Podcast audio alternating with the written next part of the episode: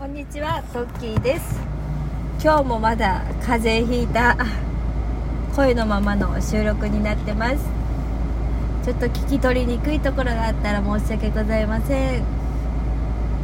では今日は嫉妬心についてお話ししていきたいなと思います。やっぱり私たちは生きていて人と比べたり人に憧れたり人を羨んだりしてやっぱ嫉妬心って少なからず抱くものかなと思います。その嫉妬心ってなんか悪いイメージが私はあったんですね。嫉妬心抱くのってあんまり良くないんじゃないかなっていうふうに思ってたんですけど、まあ、ある方の話を聞いて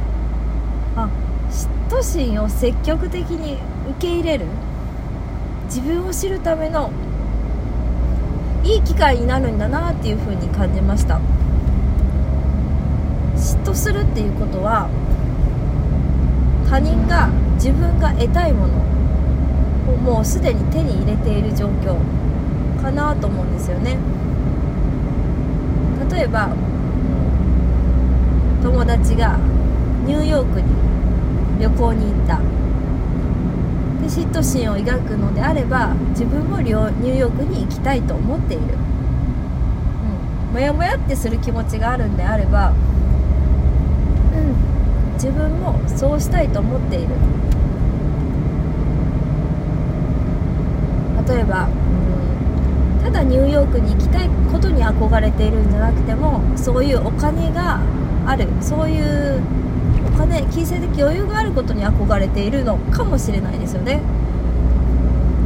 そういう自分の気持ちに気づくことができる。だから嫉妬心って別に悪くないんじゃ悪くないんだよっていう話を聞いてすごく納得しました。私もね今は結構嫉妬心っていうものもだいぶ落ち着いてきたんですけども学生時代はやっぱりこの子には負けたくないとか学問の方でねいう気持ちがありました。こ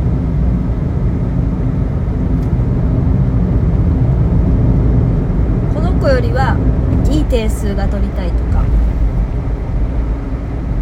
すごく、うん、できる子を見て羨ましい嫉妬したりとかいう気持ちもありました。それはやっぱり私がそうなりたいと思っているからなんですよね。だったらなるために行動しよう。そのきっかけになればいいんだなと思いました。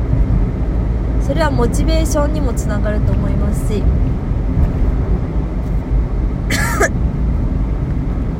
嫉妬心ってね全然悪いものじゃなくて自分を知るねいい機会になると思うので嫉妬心湧いてきたなと思ったら積極的に受け入れて